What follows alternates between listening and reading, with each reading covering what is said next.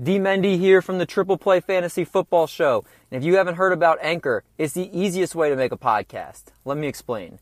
First of all, it's free. There's creation tools that allow you to record and edit your podcast right from your phone or computer. Anchor will then distribute your podcast for you so it can be heard on Spotify, Apple Podcasts, and many more. You can make money from your podcast with no minimum listenership.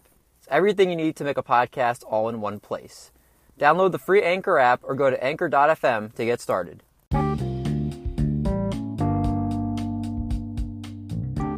Welcome, players, to the Triple Play Fantasy Football Show. If you came for funny and informative fantasy content, then man, we're here to do it for you. Your host, D. Mendy, here and in your ear, joined by some of the best in the business. On my screen, I see John Van Etten. What's up, buddy? Thanks for the compliment. Best in the business. Wow. Only for you, bud. And joining John, we have, of course, Eric Mendelson. How's it going? It's going pretty well, man. Saw you in person today, now over the computer, so uh, quite a treat. It's a, it's a lot in one day, I will say. And then joining us also, guy that's been blowing up our Twitter recently, helping giving it some life, Bradley Kilgore. What's shaking? Can't complain, man. Happy to be here. I got some hot takes. I'm ready to go. I love it. And if you guys have been listening, you know we are in the next week of our preseason positional rankings as we are a month out from actual football.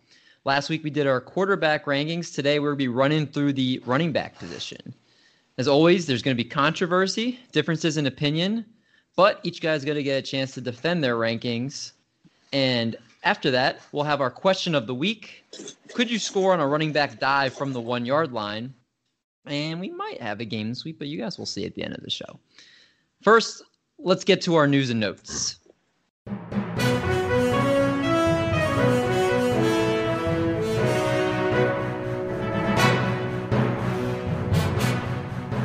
The Washington football team released Derrius Guice on Friday after news of his arrest on domestic violence related charges. Guice faces charges of one count of strangulation, three counts of assault and battery, and one count of destruction of property. Guice did turn himself in on Friday. And I just want to say, first and foremost, for those that have followed us for a while, you know what Derrius Guice has meant for our brand. He was our opening for the intro song, he was the pin tweet on our account. And we're not going to hide from all that, but we do want to say right now uh, Triple Play Fantasy does not condone any of the alleged actions that are right now transpiring, but you are innocent until proven guilty. If he is guilty, of course, we hope the victim is okay. They can live a normal life from here on out. But we hope again that for Derrius Guice's sake that he can get the help he would need. But I want to turn this back to fantasy. Brad, this is your squad. So yeah, regrettably. what are the fantasy implications of this backfield now? Yeah, I was never a huge fan of the Redskins back, or I guess the Washington football teams backfield. Um, I think there's a, a, big too many cooks in the kitchen issue with the club. Um, if I had now to choose, there's one less cook now, but he's still got to beat out, you know, Adrian Peterson. You got J.D. McKissic. You got Antonio Gibson. Um, there's just a lot of things going on. Uh, if I had to choose one that I liked, I'd probably go with Antonio Gibson, and it's not because I think he's going to be a great running back. But if you look at the team last year, um, Chris Thompson was the second leading receiver on the team. And I think Antonio Gibson can fill that role. And if he's going to get five to 10 targets a game in a PPR league and he's going to have that running back designation, I think he's he's a he's a nice play to, to plug in your lineup. John, what are your thoughts? Um, I, this developed really quickly. It, it was interesting because normally we hear about allegations and investigations, and this really just hit with one notification. So I don't know exactly if that means that it's more likely that it's true. I'd sort of lean that way, and of course, it's really troubling. Um, but from like sort of a, a, football perspective, it makes you wonder if uh, Adrian Peterson gets to sneak in one more 1,000 yard season on his way out the door. Eric, any differences in your opinion on this backfield? Yeah, well, touching on the Guice thing, obviously, um, really bad news to hear. And Um, you know, he's meant a lot for us, but like you said, we don't condone that. It's interesting because Washington hasn't announced who their starting quarterback or their starting running back is. So it's kind of a head scratcher at this point. Um, I'm not particularly invested in the backfield at this point, maybe taking a later round pick on AP or Gibson or even Peyton Barber, but I think this is just a situation to stay away from. Yeah, I think this is a very messy backfield. Um, Antonio Gibson had 77 touches in his entire college career at Memphis with only 44 carries, but he's not a small guy. I know Brad's referenced it before. He's six foot, uh, 220 pounds, has 4-4 speed. And one of the things interesting that I thought that came out was Washington's running back coach Randy Johnson said that he still needs to learn protections and know how to diagnose blitzes. And you got to protect the quarterback. That's the number one thing that they want you to do um, especially on third down. So he's going to be competing with AP, Bryce Love, Peyton Barber, and J.D. McKissic. It's a lot of mouths there, a lot of cooks in the kitchen, as Brad was saying. So I'm interested to see if they're going to make him more of a gadget player rather than a fantasy relevant number one back for that team. I feel like AP is going to be the first and second down back, and J.D. McKissic and Bryce Love have the edge for third down. So we'll see what happens. But one thing I did find interesting was that Ron Rivera has always gone running back by committee, and he's been very vocal about that with Jonathan Stewart and DeAngelo Williams, and then he also did that with Christian McCaffrey and De- and uh, Jonathan Stewart early in the, in CMC's career. So I'm interested to see how what he does with this backfield. I will say though, I don't think they're going to keep all five backs by the time the season starts. I'm sure they'll cut one or two. Yeah, I think McKissic's gone. Maybe I think I've heard they're very high on McKissic, so we'll we'll. I think this will be an interesting discussion to talk about more when we get kind of more clarity with their roster. Lamar Miller has signed a one-year deal with a team known as the Reclamation Projects, the New England Patriots. Miller was an effective back with the Texans before going down with an injury last year. Eric, you love talking about this backfield. Is there anything there? Um, I w- the only one I feel safe with is James White. He's been a top 20 back the past couple of years in a PPR format. I think his role doesn't change. I've been very low on Sony Michel, and this drops him even lower. I think he's going to probably a good chance uh, he starts the season on the pup list. And with Lamar Miller, I, this isn't the same Patriots offense. Tom Brady's gone. Um, a lot of the people on the defense left. This is going to be a new look Patriots. So once again, I, am kind of fading this backfield, maybe a late round flyer, but not anything I'm investing heavily into. If you guys hear loud booms, there's currently a giant thunderstorm going on as we're recording. And that, that was adds... lightning striking down Eric for that take. I think you guys are building up Lamar Miller a little too much. He's 29. He's going to a new team, a new offense in a compressed offseason, I really don't think he's as big of a threat to steal carries or playing time as you guys are building him up. I'm uh I'm with John on that one. I think he he might be in and out like Jeremy Hill was, um, and if he's not, I think it's really just going to push Sony Michel down the draft boards and really make him more valuable for anybody that can draft him at a at a lower uh, round. Um, I think Lamar Hill or Lamar Miller is a very talented running back, but coming off an injury, and you got you know James White, you got Sony Michel, you got Rex Burkhead. Um, there's just too many people that he'd have to compete with, and I, I think it's a long shot he makes the team. Damien Harris too, but my yeah. my question then is, Brad, if he's put on the the pup list, would you still be drafting him? No. Okay, so you're not interested in Sony Michel if he is on the pup list. No, no, there's no reason. Okay. Hard Knocks is back.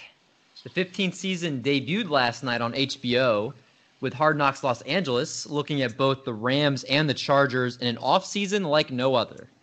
John, did you happen to watch? No, I, I heard it was on last night, and I, I actually had to Google who was even appearing this season. And um, Los Angeles Rams and Los Angeles Chargers did not entice me to watch um, at all there's just I there's nothing that interests me about the off season there. Who was it last year? I, th- I think it was some small team out of Vegas. well, you know, any any team that comes on after them is not going to be as entertaining. Knock on wood if you're with me. Eric, did you watch? Uh, I have a confession. I have not watched any episode of Hard Knocks ever. I don't have HBO, and maybe because the 49ers haven't really been on there, I don't have the interest. But uh, if anyone has an HBO account and wants to hook your boy up, uh, you know, definitely Sponsor. hit me up. Brad was live tweeting the show last night, so I felt like I was actually watching it when I woke up this morning. Brad, can you tell us what was it like the first episode? So I, I watch Hard Knocks religiously. Um, I love any behind the scenes sh- show. I love seeing how the sausage is made. To me, it's not really about the the teams that are on it this year. It's more so the the COVID story. How are they covering it? How is it different? Are the rookies able to learn? What's it like? Are they doing a good job? Are, you know, are we going to see outbreaks this year? And uh, my initial takeaway is that it was uh, it was just a lot of cotton swabs in the nose. There, there wasn't a lot of action. um, there wasn't much to make of it. I had a blast watching it because you know I, football's back. I just I just want to see football. But uh, I think once we get into the second and third episodes, we'll see more you know practices and we'll see more you know who's who's in the coach's heart, who do we like, and I'm excited to see it play out. Will you be live tweeting every week for every episode from the show account? No doubt. No doubt. Oh, I won't miss it. Speaking of not missing, do you like what you're hearing so far? Make sure you never miss a show by clicking the subscribe button wherever you find your podcasts. Want to hear more triple play? Great news for you. We have a fantasy baseball show that you can check out, also available anywhere you get your podcasts. You're enjoying the content. How about truly getting jiggy with it and leave us a five star rating and review? Check us out on Twitter and Instagram at Trip Play Fantasy. Eric and Brad run our social media, provide great daily questions, clapbacks, annoying gifts, and of course, our weekly episode drops. Don't be like the bandwagon Heat fans and only like us as the Heatles. Join us when we're in just the Dwyane Wade stage. Lastly, tell a friend about us who might actually put us in their ears on their ride to work, and thank you for keeping their minds off traffic. We want to keep you entertained, but it starts with you. Thank you, the loyal player, for your listens each and every week.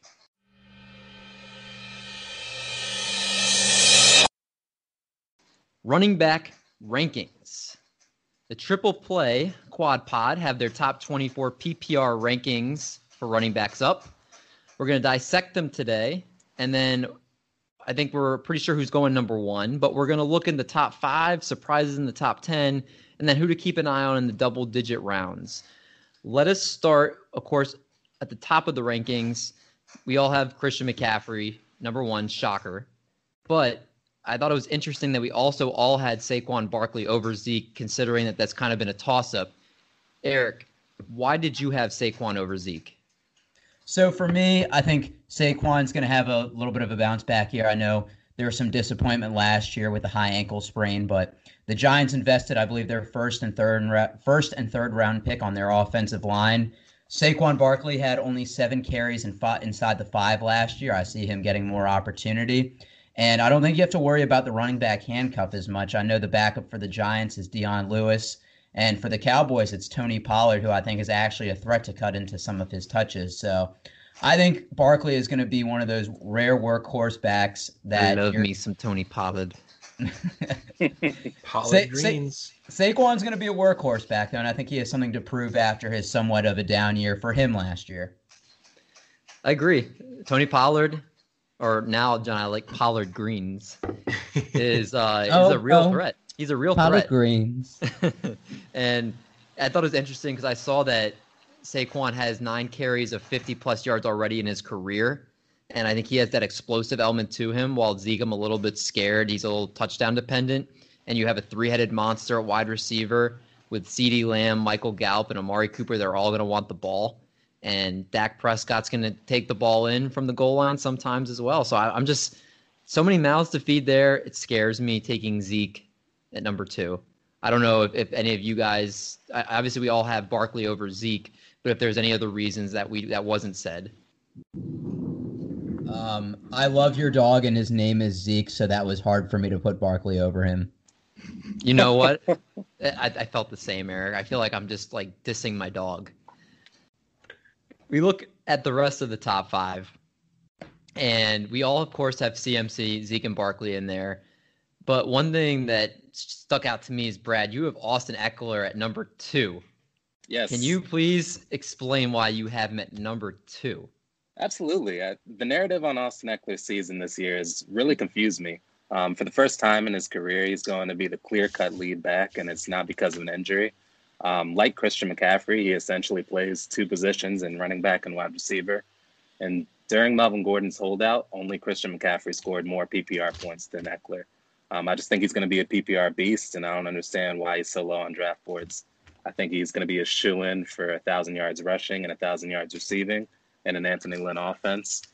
And him being so low on draft boards makes his value higher because you don't have to draft him in the first or second round and you can fill out a more well rounded team. So I really like Austin Ekeler this year.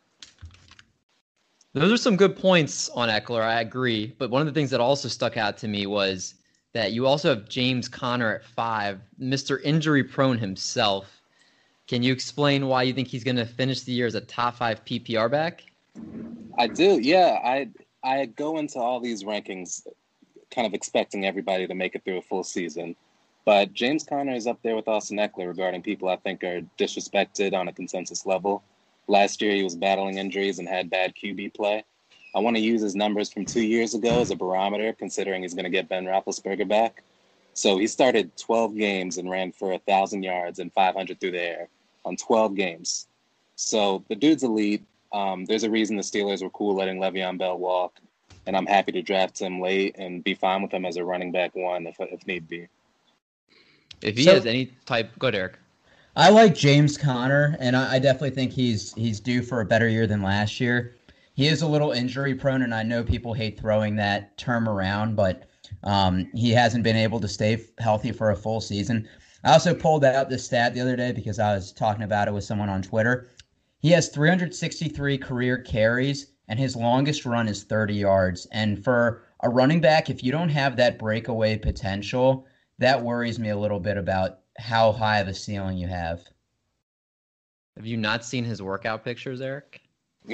I mean, he's ripped. He's a cancer survivor. I'm rooting for him, but just gotta gotta speak my opinion. All, all David does is watch players' off-season workouts and proclaim them as the next best thing. Dwayne Haskins worked out with Chad Ochocinco. Book it. but I mean, what are you gonna do? Yeah, Well, I, I I do think James Conner is talented. I just at, for five, that's a little bit of a reach for me, but he did have a great year two seasons ago when Ben was healthy and no Le'Veon Bell, so he could do that again. and I he's also a guy that is not really going to have a handcuff. Benny Snell's kind of his, his biggest competition there. Yeah, I mean, the thing is, though, with Austin Ekeler, I will say this. I was really down on how high he was valued. And then we had Matt Money Smith from NFL Network on, who does radio for the Chargers. And he was in, so insanely high on Austin, Austin Ekeler, seeing him every day. And he says, this guy is so much tougher than you think. He runs in between the tackles. He like he's going to shock the world this year even more than you realize. And when someone that's like watching them every day that works that closely with those type of players that works for NFL Network. I, I do listen a little bit more to that. And if he was kind of boasting that much about him, it kind of intrigued me a little bit. So I don't know if I would put him at two, but it definitely changed my views of him. So Brad, that you were ahead of the curve with that one. There you go. Hot takes galore all the time. Let's move to something else in the rankings because James Conner at five and Austin Ekeler two are pretty hot. But John, so is Josh Jacobs at number four. Is this a homer thing, or is this, this do you have some big beliefs for this guy this year? I've got huge beliefs for this guy. So he forced the most missed tackles uh, of, out of any running back last season. Guess how many tackles he forced people to miss? Guess it's John Stat of the week. Uh, it's 69. It's 69 tackles. Uh, Nice. And is really he has an insanely high floor rushing wise. He's going to do the bulk of that work, and they're going to be mixing him in more in the passing game. I know Jon Gruden did some self scouting, and not only did he reflect on his inability to you know, score on goal line situations as much as he would like, which I think means that Josh Jacobs will be added in a little wrinkle there.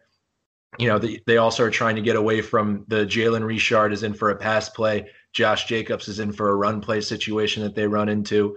And this is hot off the presses, you know, from training camp. Josh Jacobs set a goal for himself of 60 catches this year, a goal. And goals are meant to be broken. So I think he goes over. you know, I, I did see that. And I do want to plug something real quick. If you check out something that I just actually wrote on Twitter, it was an article that's posted on fantasysportsdegens.com.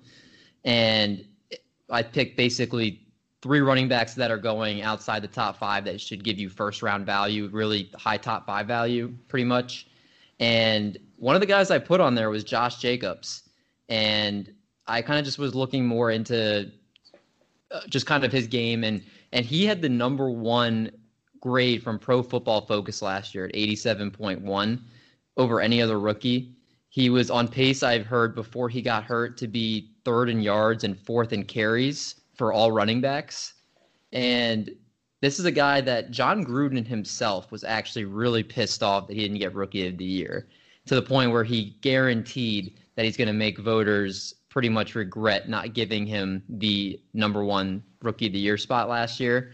So when your head coach is pretty much guaranteeing that, to me, everybody's concerned about his passing game usage. But John, you kind of hit it on the head. You just can't be predictable with having Richard for passing downs and Jacobs for running downs. I think he's going to be a lot more involved in the passing game.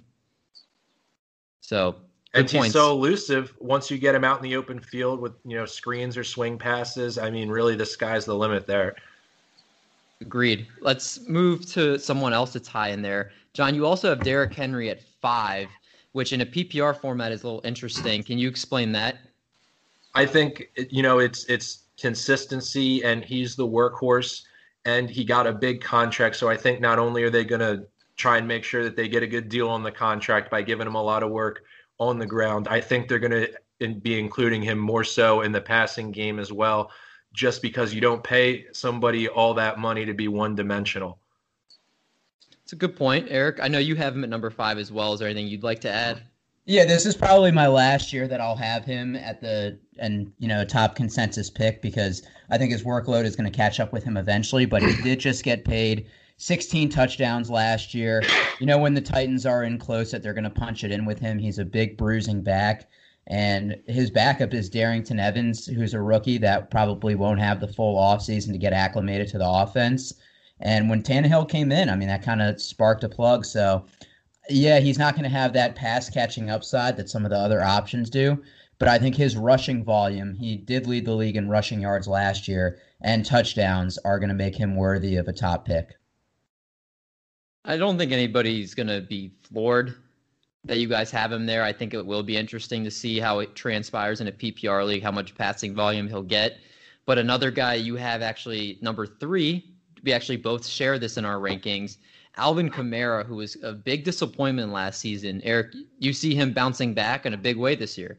Yeah, so it's easy for me to want to drop him down my rankings just because he had his worst regression of touchdowns last year.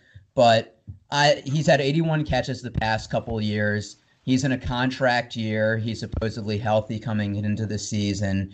And I think it's Drew Brees' final year. They have a lot of potential shootout games playing the Bucs and Falcons twice, the 49ers, Chiefs, and Vikings.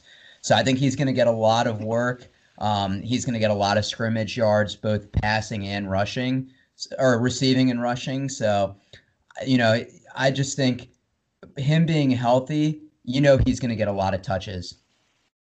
Yeah, and it's interesting because it's documented that after week six, Alvin Kamara – his all his numbers went down like crazy, and it came out pretty recently that he was playing all the rest of the year with a torn MCL, and it did not require surgery. But when you're playing with a torn MCL, obviously that's going to re- impact your explosiveness. It's going to impact your cutting. It's going to impact your overall just your running game in general. And this is a guy that had averaged double digit touchdowns each of the first few years of his career. And last year was a career low with six. So I do expect a bounce back from him, and I think he is going to give you significant value, and that's why even though he's burned me personally, I do think he has. He's I have him at number three as well, and I think he's going to give top three running back value this year. But let's move. One thing I will say before we get out of the top five, I've Clyde Edwards-Helaire five. If you've been listening to this podcast by now, I've I've made myself blue in the face of why I love Clyde Edwards-Helaire so much.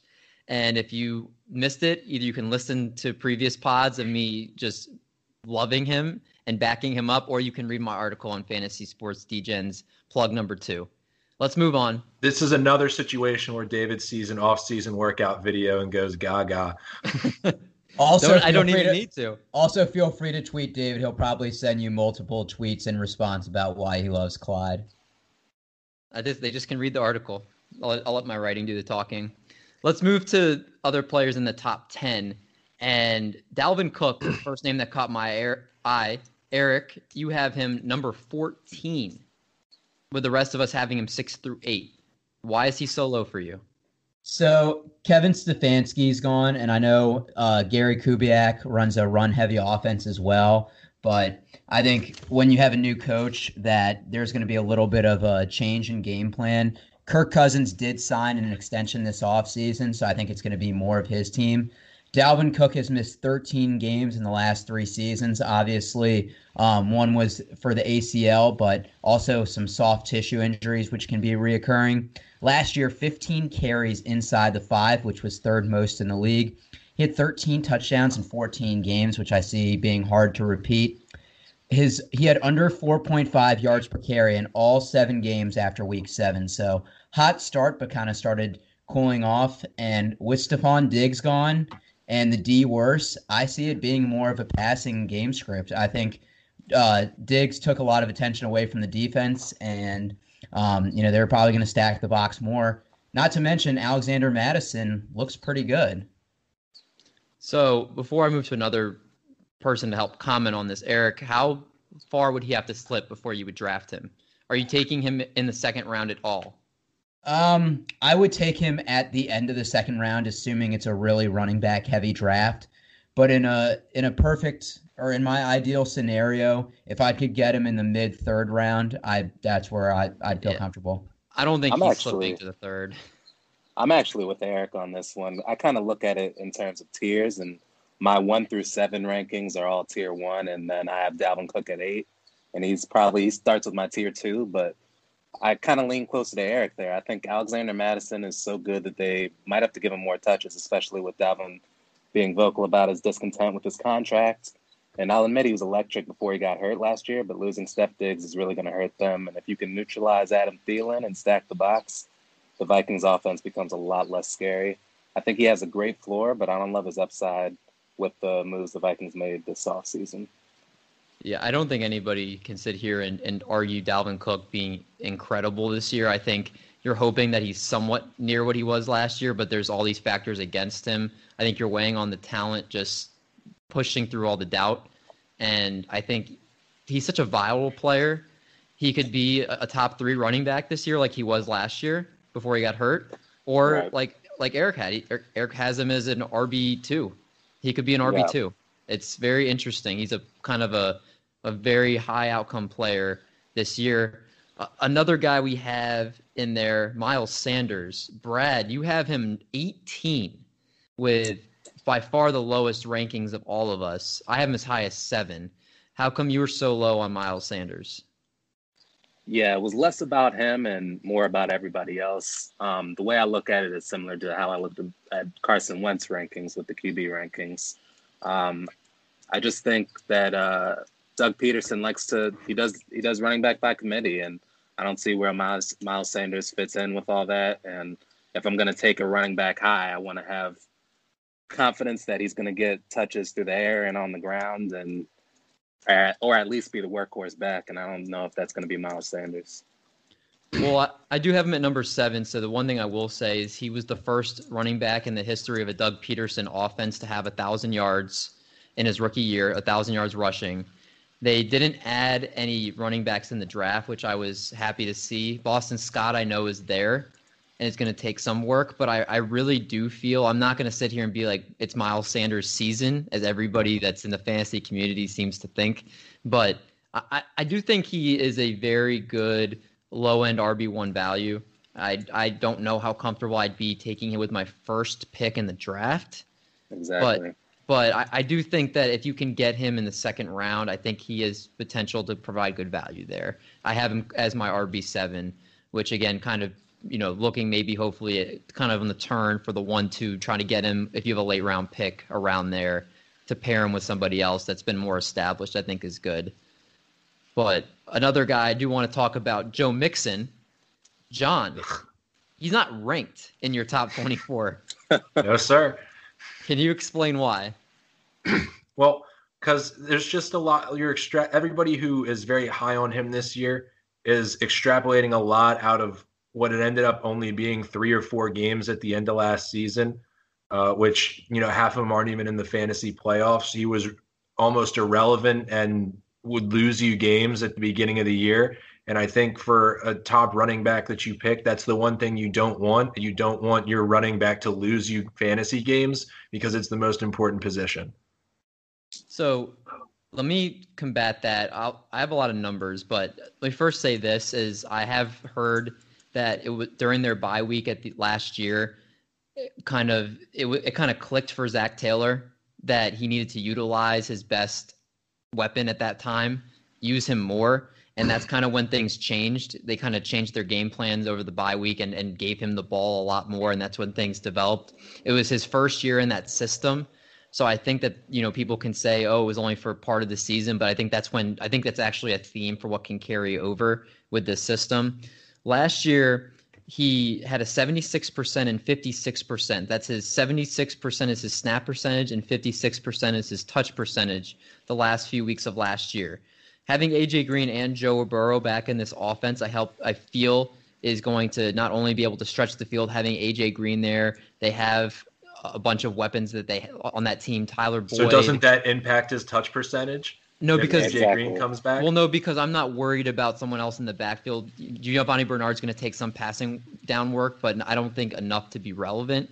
I think he's the guy in the backfield, and I see that team as someone that's going to run the ball on first and second down to kind of have the defense kind of just clog up and then stretch the field with the vertical threat.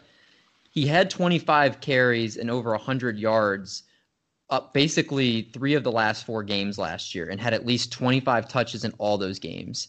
And again, I, I, that he literally had this only behind Christian McCaffrey, Saquon Barkley, Derrick Henry, and Zeke last year.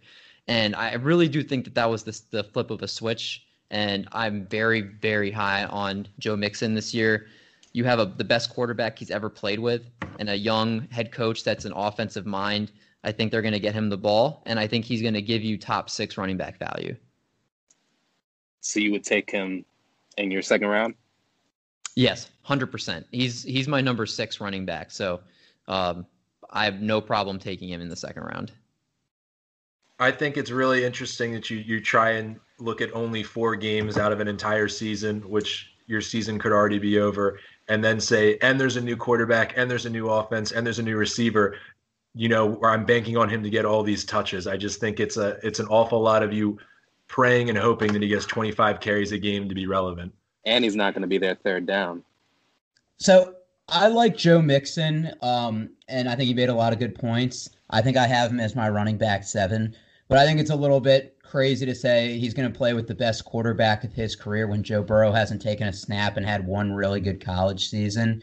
I mean, Andy Dalton, I know people like to poop on him for being the red rifle, but he was an above average quarterback for you know a decent amount of years in the league.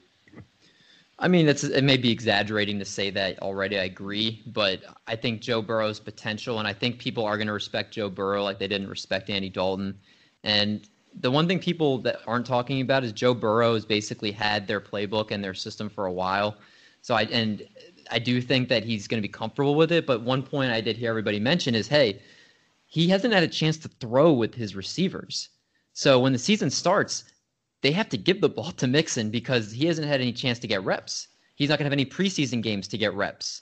So who are you going to have to turn to to give the ball to to kind of get you going and to be able to help make it easier for you to throw. You give the ball to the running back that's been there for three years. So that's that's another point of why I think he's going to get a lot more work is because Burrow hasn't even had a chance to work with his receivers.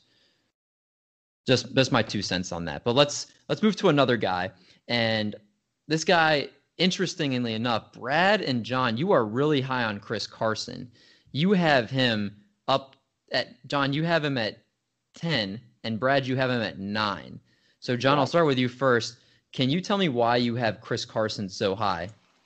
It, it's efficiency, and we know that maybe Seattle would like to try to get in to pass it a little bit more, but at the end of the day, they, they love to run the ball. I'm not super scared of Rashaad Penny. And like we've said before, if you can get a workhorse in this day and age, you go with the workhorse because they're going to get more more touches and more time unless they're Joe Mixon, then I have a problem with it. and We're I, gonna be fighting on Joe Mixon all year. and I'm I'm with John 100 percent there. I think the injuries turn people off of Carson, but I'm willing to take the risk at his ADP. I think he's going to be a, their workhorse back, and we have no reason to be high on DeeJay Dallas or Rashaad Penny. And you can't stack the box against Russell Wilson, or he'll torch you.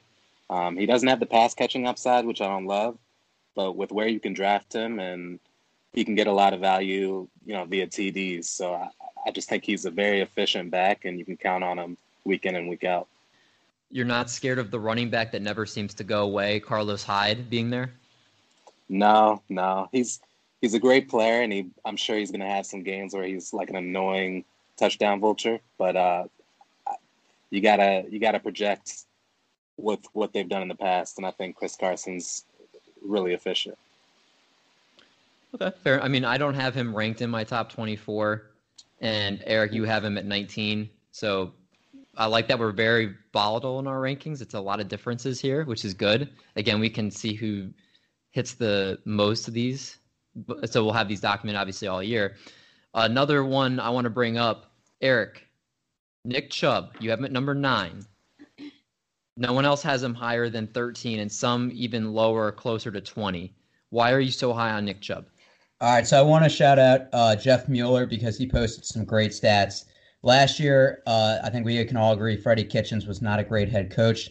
The Browns scored 1.84 points per drive, which was 22nd in the NFL. Um, now they're going to get Kevin Stefanski. Last year in the red zone or inside the 20, running backs had 49.5% of looks the Browns 31.7% of looks. Some Nick Chubb stats, or last year their offensive line was ranked 23rd. Now they're projected to be sixth with additions of Jack Conklin and Jedrick Wills.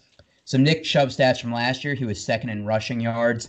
When Kareem Hunt came, he was uh, running back 15, so still uh, in the top 20. He had double digit carries every game and I believe that he's going to be the goal line back. I think Nick Chubb is a talented runner, and I think um, Cleveland wants to be an offensive juggernaut this year. So, story time, guys. So, fun fact we recorded this yesterday, this whole show, and it saved it as a screenshot and not as a video. So, we're doing this for a second time today. And it makes it that much sweeter to say the same stat to Eric that I said yesterday. and then I said, Eric, you know, Nick Chubb rushed 15 times inside the five last year for negative 14 yards with Oof. two touchdowns. So he scored on only two of those 15 carries with negative 14 yards. This is not a guy I'm handing the ball to when it gets close. I'm giving it to the other guy that's a Pro Bowler on that roster, Kareem Hunt. And Eric, I do want to say you said Nick Chubb was 15th when Kareem Hunt came uh, came back to the Browns. I think he showed you what he's going to be this year. I have him ranked 15th. He's probably going to be the 15th best running back, like he was last year with Kareem Hunt. Well, a I'm not a huge Kareem Hunt fan because I don't think that he's going to be with the team the entire year. I don't think he's that smart. Nick Chubb did have eight touchdowns last year, but I think the 15 carries show commitment to give him the ball in close, and I think with an improved offensive line I, I get what you're saying 15 carries for negative 14 yards. That's awful. But I think something like that you have to judge on a year to year situation. I think the thing that scares me about Nick Chubb is he wasn't already getting a lot of catches. I don't have it in front of me how many catches he was getting with Kareem Hunt when he was playing, but he was never on third down. Kareem Hunt was always the pass catching back, and he's a good third. He's probably the best third down running back that there is out there right now. Uh, and to me, when you have someone that's a Pro Bowl level running back that you're playing with, I'm scared. I'm scared when you're basically not getting catches, and if your rushing efficiency isn't there, especially like we saw last year, if you're not scoring from the five yard line in, they have another guy they can bring in. And if Kareem Hunt starts actually converting those, then Nick Chubb is going to be a, a 20 to 20 guy, and then Kareem Hunt's going to be in there when it counts. So, I will say, uh, in Eric's defense, I think the consensus is that you should be afraid of Nick Chubb because Kareem Hunt's so good. And if he falls, falls, falls down the draft board, you can get a lot of value out of drafting Nick Chubb. That's a fair point. I, I think there's a certain point where you're like, okay, where is it worth the risk for me? And right now he's ranked, I think, to where most people are. Are I guess Eric in Eric's case, it's not too high for him, but you have to feel comfortable where you draft him, knowing that there's those red flags there. But bad, you're right. If he booms, then he's going to be giving you insane value. So it's not to the same extent, but at least in our drafts, it reminds me of when Jonathan Stewart was on the Panthers, and everybody would avoid him, avoid him, avoid him until somebody said, "Fine, I guess I'll take the bullet and I'll draft Jonathan Stewart." exactly. Facts. Well, let's move to another guy, Brad. You have Devin Singletary, number twelve, and the Actually, rest of us are on. sleeping on him. Before before we go to twelve, I want to highlight my last my last guy in my top ten because he's getting no love. Okay. All right, Le'Veon Bell. So one down year after taking a year off of football and with a completely new team. Like I'll take my chances on Le'Veon Bell. He was literally one of the most electric fantasy running backs of all time with the Steelers. And when he can't get it going on the ground, they'll dump it off to him through the air. Um, the downside is that Sam Darnold doesn't actually scare any defenses, so it's hard for Bell to get it going on the ground against a stacked box, and I think we saw that last year. So it's a high risk pick, but if you can get him in the mid rounds, he's going to be in your lineup every single week. He's the definition of a high floor, low ceiling guy, I guess. If if you know if, if things work his way, I, I think we're interested to see if, if he's truly done or not. But in a PPR league, if he's getting all the catches that you expect him to get, that's it could be a good value there. I think people are just concerned that his efficiency isn't there anymore, and that uh, the good thing is for him is they don't really have a great guy behind him that's nipping at his heels to take the job. So He's the workhorse, and they don't really have a great wide receiving core. I just think he's going to be the, the main tool that they have to utilize if they're going to have any success this year. why don't while we're with you, why don't you start talking about Devin Singletary as well because you have him way higher than any of our, us do in our rankings. I do. Um, I, a lot of my Devin Singletary value comes from uh, White Cam Newton. Uh, That's a lot Sure. of my where uh, I have a lot of Devin Singletary hate is from um, bad Cam Newton, Josh Allen. yeah, man. Like uh, Josh Allen, I think he's he can be frustrating if you have Devin Singletary because he's going to vulture a lot of your touchdowns. But I think he he really moves the ball down the field. Devin Singletary doesn't really have a handcuff. I guess you could say Zack Moss. But aside from him, um, I'm not really scared of anybody taking his touches. Um, he, you can utilize him through the air and on the ground. Uh, it's he's just he's kind of their Swiss Army knife, and I just really like him. I, I think if you're gonna have your guys in you know your top 15, they got to be guys that in a PPR league that they're gonna get catches as well. And he's that guy. And Devin Singletary is also known to, to break a few yards for break a few carries for 20 yards plus, and I, I just really like him. I, I think he's really undervalued. Brad, the one thing I will have you further explain on is how do you feel about obviously Zack Moss is there, expected to take the Frank Gore role of 100 ish touches. Uh, you know, probably going to be a goal line vulture. You have Josh Allen's a goal line vulture, and you have it Yeah. now. You have the first time in in recent memory you have a legit wide receiver one that's going to want the ball in this offense, in which they didn't really have. John Brown's a great receiver, but he's That's a not the type of guy that that demands the ball. And that's, that's a pro gonna- to me.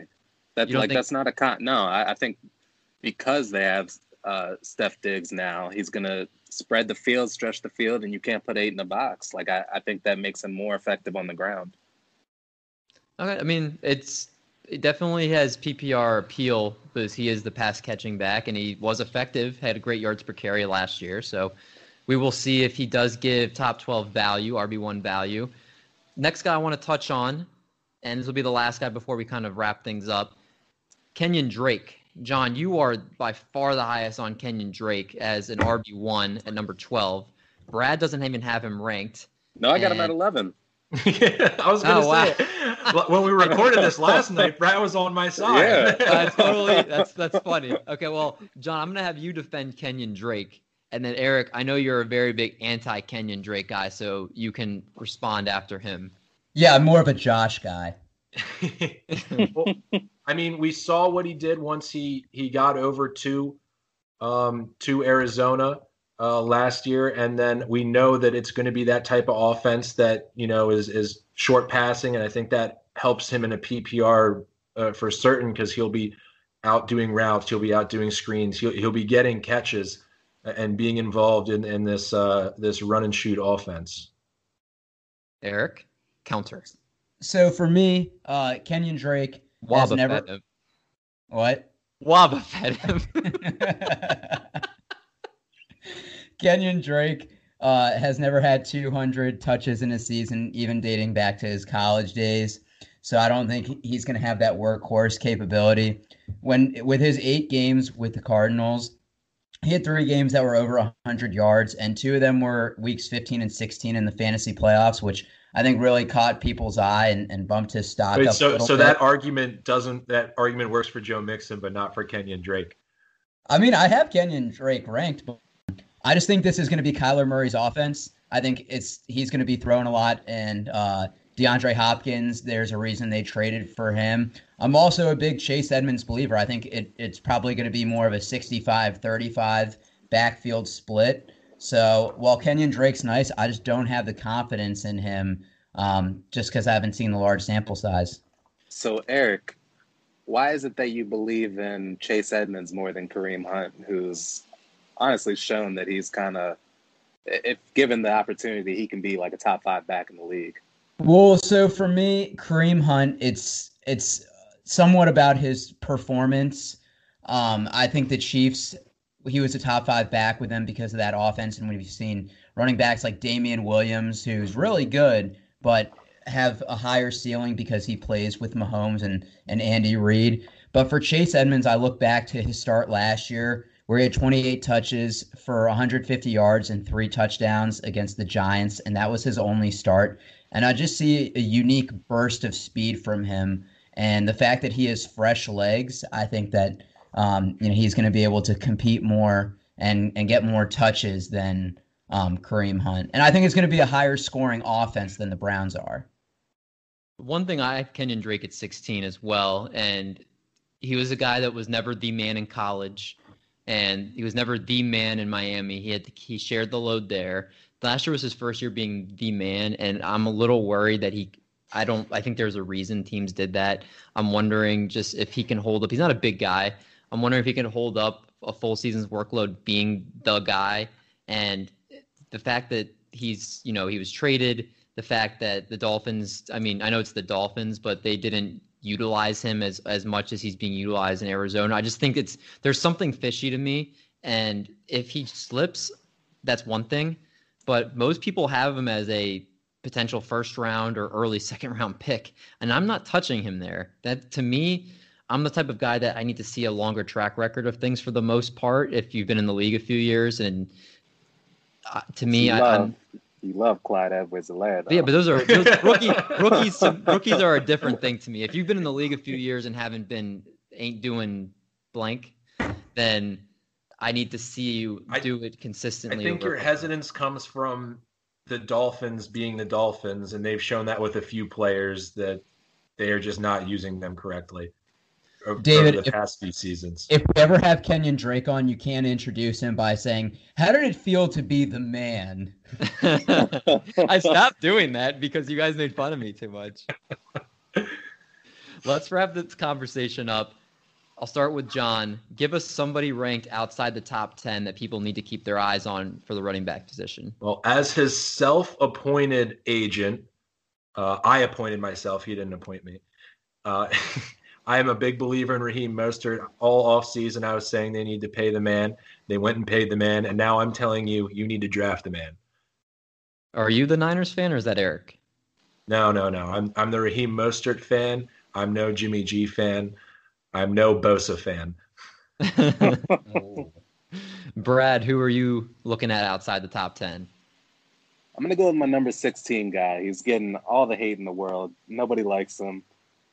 There's like, I don't know, maybe five to seven workhorse backs in the league, and Leonard Fournette's one of them. I, I, I just think he's a he's a guy that's going to get all the carries he can handle, and really, last year he started to get some some uh, touches through the air as well. Um, the only problem is Jacksonville's terrible. So after the third quarter, he's not going to touch the ball again. So um, that's the downside there. But you know, if some reason, if for some reason they're actually good next year, I think Leonard Fournette is going to be somebody you can draft really low, and he's going to provide a lot of value for you. Is there not anybody seen more as damaged goods than Leonard Fournette? I feel like he's literally that that type of thing that's being passed around that nobody wants, and you're like stuck Le'Veon with Bell. him. Maybe Le'Veon Bell, but aside from him, I'd, I'd probably yeah, you're right. Leonard Fournette's just he's consensus. Everybody hates him, and I don't they- I don't really get it. They got Sir Bradley K backing them up though. There you go. That's all you need, man. Eric, who's your guy? So he's my number 10, and I have him higher than most. But David Johnson, so last year, 4.6 yards per carry before getting hurt in week six. But the first six weeks, he had six plus catches in four out of six games. I know that there's a concern about his workload, but he has 780 781 career carries. So that, that's less than Derrick Henry, Todd Gurley, Melvin Gordon, Giovani Bernard. One of the years he missed was for a fractured wrist or dislocated wrist. So uh, you don't have to worry about that being a leg injury. He has over 400 receiving yards in three out of his four full seasons, and he has 48 touchdowns through the air and ground in those four seasons. So somebody that has a nose for the end zone. He was the main piece that Bill O'Brien traded for, and even though we can all agree he's terrible, I think he's going to want to try to prove why he would why he was right in that trade. I'm kind of mixed on David Johnson. I think you see Bill O'Brien gets so much rightfully so for his so much, you know, problems for his personnel moves, but he's not a bad coach. And if you look yes, at it, is. Carlos Hyde had a thousand yards there last year. Lamar Miller, I think, has been mediocre for years. Has had a couple thousand yard seasons. I don't. I think that you can get a thousand yards in that Texans backfield.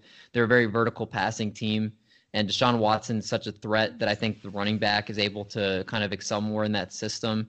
We didn't get the chance to see it see it long enough with David Johnson and Kyler Murray last year. I think there's a lot of bounce back potential with David Johnson, but you're worried did he lose it?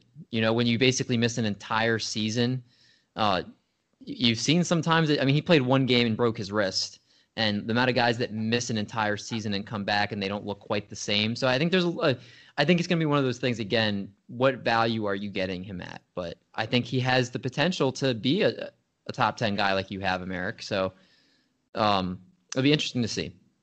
My guy, Jonathan Taylor. I have him number eleven. I have him as an RB one. I love my rookies. I love my rookie running backs.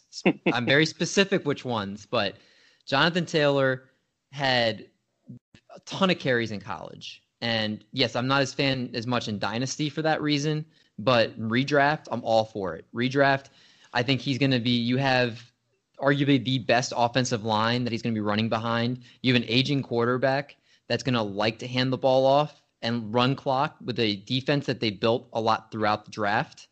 You have receivers led by T.Y. Hilton, who is been incredibly injured the last few years. It doesn't look anything like he used to. You have Parris Campbell, Michael Pittman. It, it's such a questionable wide receiver core. This is the type of team that I see trying to go the Dallas Cowboys approach: run the ball, run the ball, kill clock, and then start just clamping down on defense and using your amazing offensive line just to just control the game. And this is the guy that I think is the right guy to do it and I think he's he's going to be an insane value. I would love to get him as my RB two, or even better yet, my flex if I'm able to. I will say, Jonathan Taylor is also great at fumbling, and they don't love that in the NFL. It's a fair point. I think the one thing that I'm glad you brought that up is he was really bad fumbling in college, but I think everybody that follows football knows this, which means he's probably been told this a million times by Colts coaches. And I'm guarantee this offseason that's probably the number one thing he's probably working on is learning how to carry the ball the right way, high and tight. And I guarantee all the linebackers and defensive backs are being told that he's fumble prone too, and they'll Yeah, be exactly. poking at that ball. and they're all bigger and they're all bigger and stronger than they were in college. I mean, Jonathan I Taylor think- is a big guy and runs a four four forty. So I mean, I think you're putting an awful lot of eggs in a uh, a backup running back running back basket on this one. I, I think I mean again, Marlon Mack is to me is just a guy. I'm not. A, What? I've never been. A, What? I've never. I've, I've never been a Marlon Mack fan. I'm, I think he his stats get inflated because he was getting a lot of touchdowns. I've never been a big Marlon Mack guy. I think so So he was oh he was only doing the most important part of the game. What a Exactly. schmuck. I, I'm just Exactly. Hey, saying, he like, had a he had a thousand yards last year. I- I'm not a- exactly. he I'm had, not he a had a big Marlon game Mack against guy. the Chiefs. I already saw that they came out and said it's going to be a 50-50 share between them, and that's before. no, they Jonathan said they Taylor- said they're gonna go with the hot hand, and I- Marlon Mack is gonna get more carries. He's more likely to be that end. Who do you guys think? All right, let's let's have a pod bet here right now. Who do you guys think at the end of 16 games who has more carries, Marlon Mack or Jonathan Taylor? Marlon Mack easily. Marlon Mack easily. Jonathan easily. Taylor because Marlon Mack will get hurt. Jonathan Taylor. Okay, it's it's documented. we are revisiting this at the end of the season. if Jonathan there is Taylor. a season. Yes, let's let's hope there's a season. But otherwise, great discussion. I don't know. So- Hard Knocks look pretty good. I think there's gonna be a season. Everybody's got their sanitizer. Well, Jerry Jones said he'll he'll just open the doors to the stadium and let people watch. like he didn't have his best player possibly get COVID already. It's gonna be nuts, especially because games are now a month away. This that's crazy. Every day it's it's gonna be under 30 days, and it sounds like everything's a go. So Yeah. we'll find out. We'll see what happens. But great discussion. Let's move to our question of the week. John, who are we not sponsored by this week? And also, before you say that, this might be the last week we actually don't have an official sponsor because that may be changing coming up. We'll keep you all updated. So go ahead, John. well, we're not sponsored by streaming services. There's so many of them, but they're so convenient and they're so awesome. I've got Hulu, non-commercial Hulu. It was the best, you know, 12 bucks I ever spent. You save so much time. The only issue is there's so many streaming services, HBO, Disney Plus, Netflix, you know, Hulu. So one of them needs to give us a call and have us advertise so I can tell the people which one's the correct choice. I like it.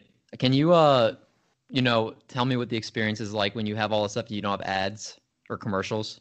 It, it's great. It makes up for uh, I have very basic cable, so I don't I don't get uh, ESPN or you know or Fox Sports. I get uh, Telemundo, NBC Universo, and ESPN Deportes. So all of my sports are in Spanish. How's your Spanish? Could be better. I was hoping you'd say like muy bien or something. no, no, it's too easy. It's too easy. we can edit that in. Our question this week if you took a handoff from the one yard line, would you score? Eric, start with you for this question. Uh, my only chance is if I had the Indianapolis Colts offensive line, and maybe I like hide behind the Jonathan. Taylor's offensive line? and maybe maybe since I'm five five, I like crawl through the center's legs or something. That's the Yeah. only chance I have.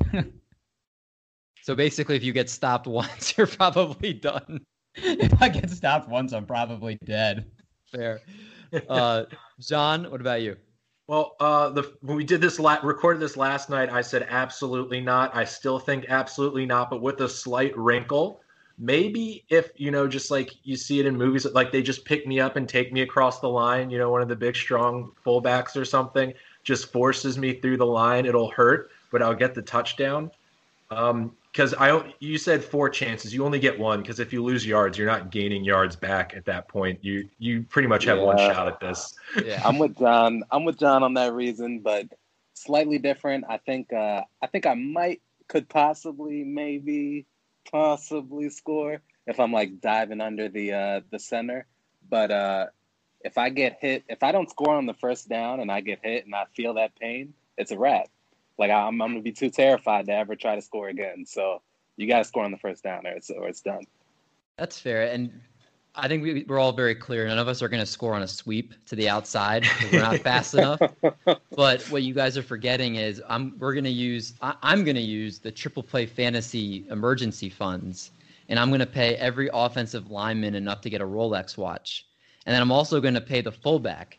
So that he can lead the way for me. And when they have a no, if I score, they have a Rolex watch coming their way. They're gonna block twice as hard, and then I'll have a touchdown to my name.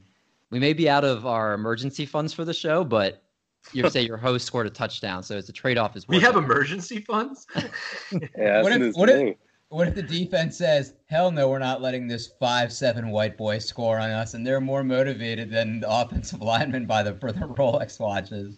I'll tell and them. What if I'll... I start paying them when Rolex is the defensive line? Now we now we're at a cross. I don't think you guys know how much Rolexes cost. I figured they were like, I like assume ten it's a thousand lot. dollars. I've never looked. You know this this this endless emergency fund that this you know podcast has. How about how about Rolex watches sponsors us and then gives enough for linemen? There we go. See, that's thinking. I like it. Rolex sponsor us. I, I just need somebody to pick me up and carry me across the line, and then I got it. It's romantic. Well, I mean, you've seen an officer and a gentleman. so as we already said, we had a game originally yesterday. We recorded it and it was fun. However, we all know the game now. We all know the answer. So we're not doing a game the second time around. I just want to say that we hope everybody subscribes. Everybody gives us five stars. Everybody gives us some nice ratings. Let us know you're enjoying the content. We recorded this, the same exact show all over again the next day just to make sure we could get one out same day for you guys this week. Our listens have gone up each and every week. We've really been uh, blowing up a little bit, a lot more than we thought. So we were happy to record it a second time. Just obviously that's the reason we don't have a game, but we want to make sure that people that are interested in listening every week that we had this for you. So we greatly appreciate it. Keep leaving your positive reviews for us. Keep writing us on Twitter. You know our boys Brad and Eric will always write you back. For the And- record, uh, David got zero in the game last night, and I came out with the win. I just want that on the record. I got 0.5 because I said Packers running back and it was Jamaal Williams. And I think I had one. Uh, Packers running back is not his name; it's his occupation. David, you got zero. I think that's a five. anyway. We'll, we'll let the audience judge. I, I'm sure they'll be accurate. that new poll coming up. All right. Well, on that note, we will catch you all next week for our wide receiver rankings. Three weeks away from football at that point. Again, if you're enjoying the show, make sure you leave us five star review, a rating. Appreciate it. Catch you all next week. Be safe. We out. Peace.